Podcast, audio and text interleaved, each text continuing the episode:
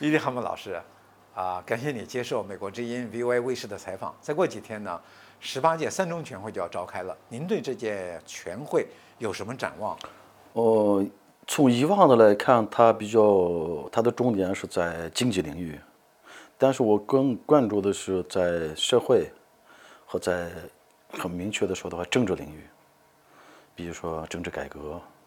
这个里面我尤其关注对这个人权、宗教权利，包括媒体，还有这个少数民族这个方面的。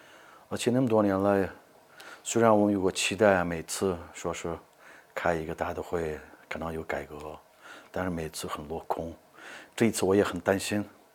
现在说是很多有有各种的消息。放出来说可能有爆炸性的什么改革啊，可能什么什么的，但呢就到时候再看吧。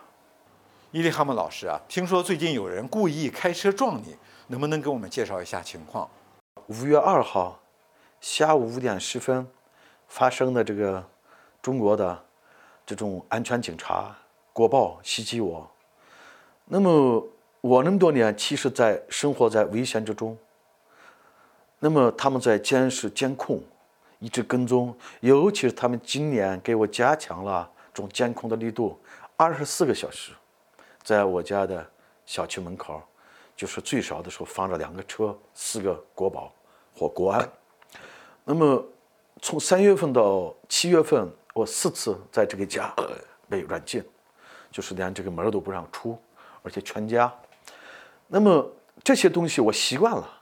觉得是生活的一部分，我应该承担、应该面对的。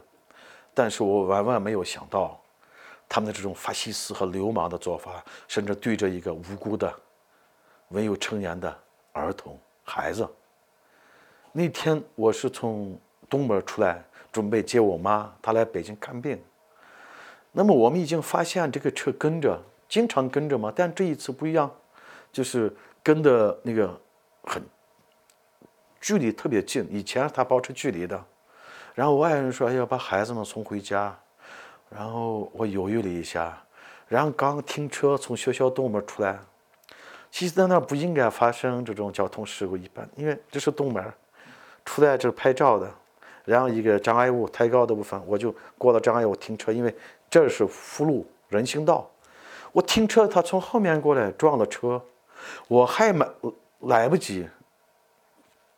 想怎么回事？我准备下车，已经我看到我下车的时候，他们拉着我爱人，然后抢到了他的手机。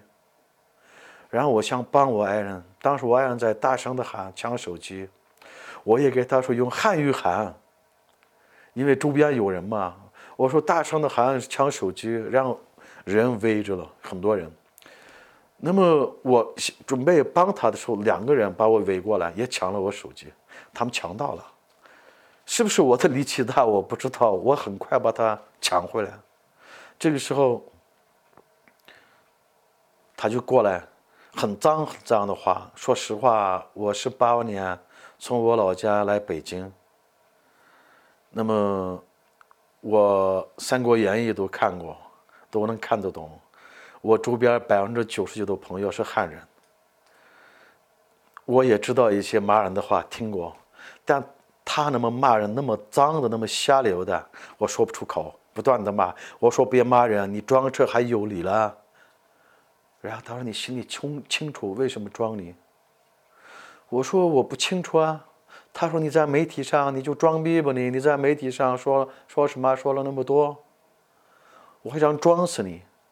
然后这时候说车里面小孩你不知道吗？他装死你全家。然后装你全家，然后他还是要杀你全家，而且他像疯了一样不断的重复这个话，而且两个人围着我，然后当时我就很激动很冲动，因为我很生气。小孩一个三岁一个七岁，当时我一边看着我孩子，我怕他们那个别人拐走啊，或者撞什么别的事故啊，或者是被伤害啊，我不想上车上车上车。我从来不会像我的小孩那么大声的说话。当时我紧张，我命令他们上车，就是很严肃的，然后一边跟他们就这样，然后我手机开着嘛，因为我已经拨通了我朋友胡家的电话，他在那边在听，他可能以为我是这样说话，到现在我没有见过面。其实他一边抢我的手在这样，他一边那个那个他们在说，我在说，他可能在那边听的已经发到推特上。那么也感谢周边的那么多不同民族的朋友，后来给我提供了现场的照片很多张。他们也帮我们拨了这个交警的电话和幺幺零。我感觉到他们周边的人不分民族啊，他们很讨厌这些人。当时他们说这种威胁的话的时候，我重复他们的话，大声的。说国宝他们是警察，就这帮人，我们把这个国家交给他们吗？这帮混蛋，维护法治的名义破坏法治，用纳税人的钱危害纳税人。然后当他们说杀死你的时候，我说他说杀死我。当他说杀死我全家的时候，我说这个警察这个国宝要杀死我全家。当他说装我全家装死你们的时候，我也重复他的话。这个时候，他说：“我想打你。”这样，我说：“打呀。”他就那个时候不敢打。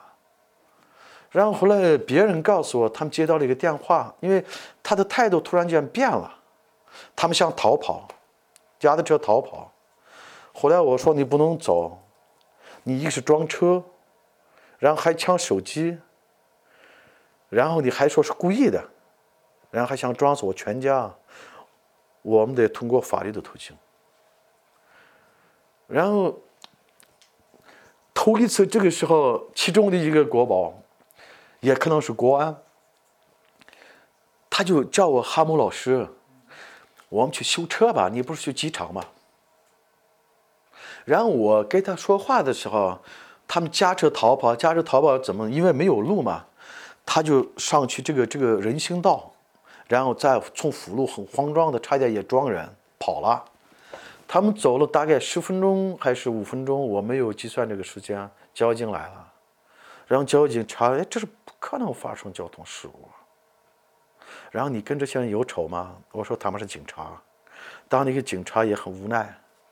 后来再过十来分钟，来了派出所的，开着警车。后来我过去的时候，我听到，人家连这个照片现场的照片都有了。什么车牌号、人的那个照相啦，就我听见这个，然后我敲他的那个窗户的时候，他把关紧了，然后过后他下来，说你要立案吗？我说我要立案。